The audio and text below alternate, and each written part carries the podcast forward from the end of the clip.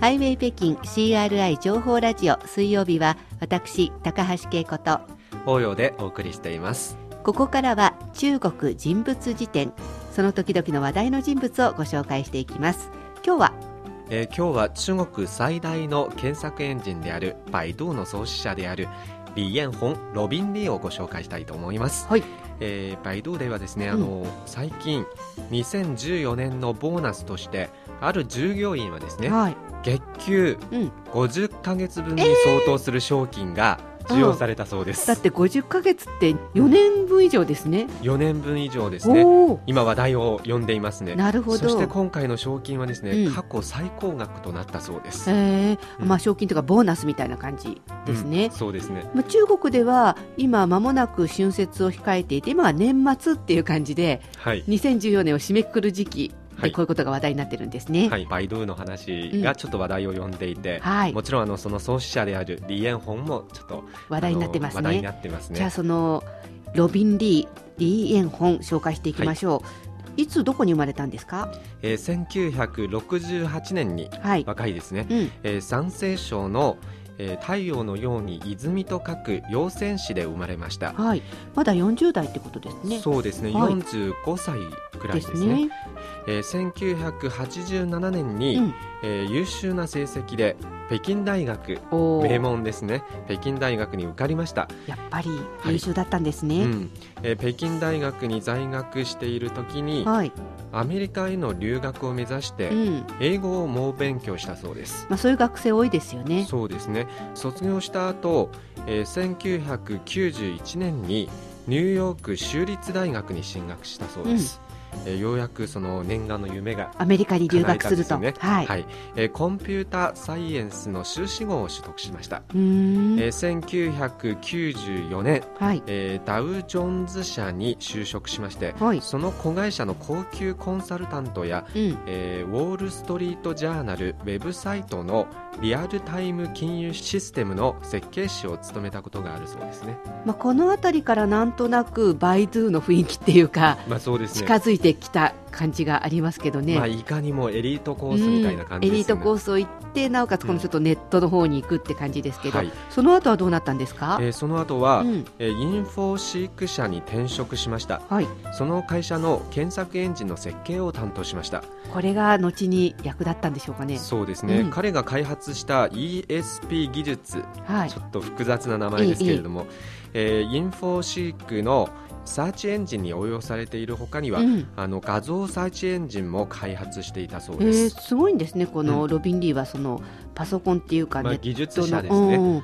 えインターシップの時代には、うん、アメリカの松下電機産業で働いたこともありまして。そうなんだ。じゃあもしかしたら松下のパナソニックの社員になってたかも、はい、そうですね。はい。この経験が人生を変えてしまうほどの大きなきっかけとなったと、本人も語っています。そうなんですか、うん、でその人生を変えてしまうほどの大きなきっかけというか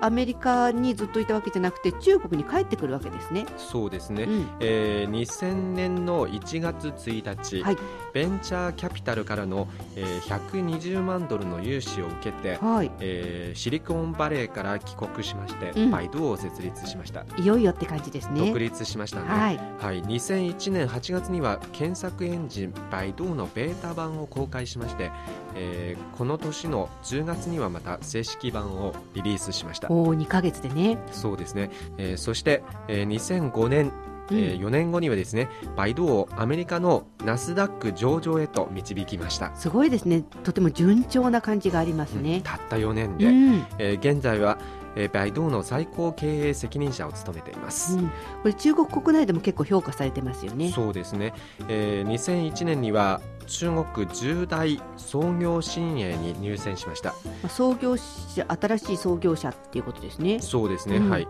いわゆるエリートみたいな感じですよね、うん、えー、2002年と2003年2回連続で IT の10大風雲児に選ば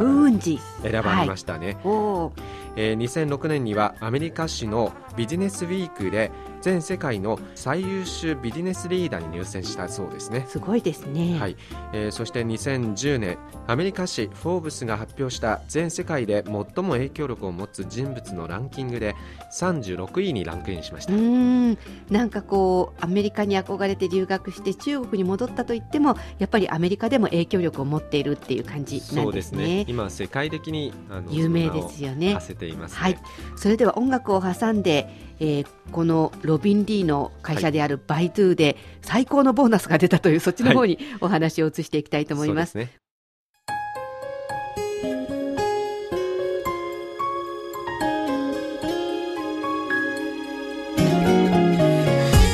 お聞きの番組はハイウェイ北京です。引き続きお楽しみください。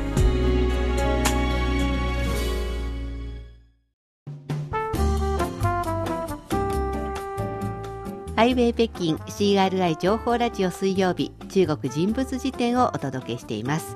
今回は中国最大の検索エンジンバイドゥの創始者ロビン・リーを紹介しています、はい。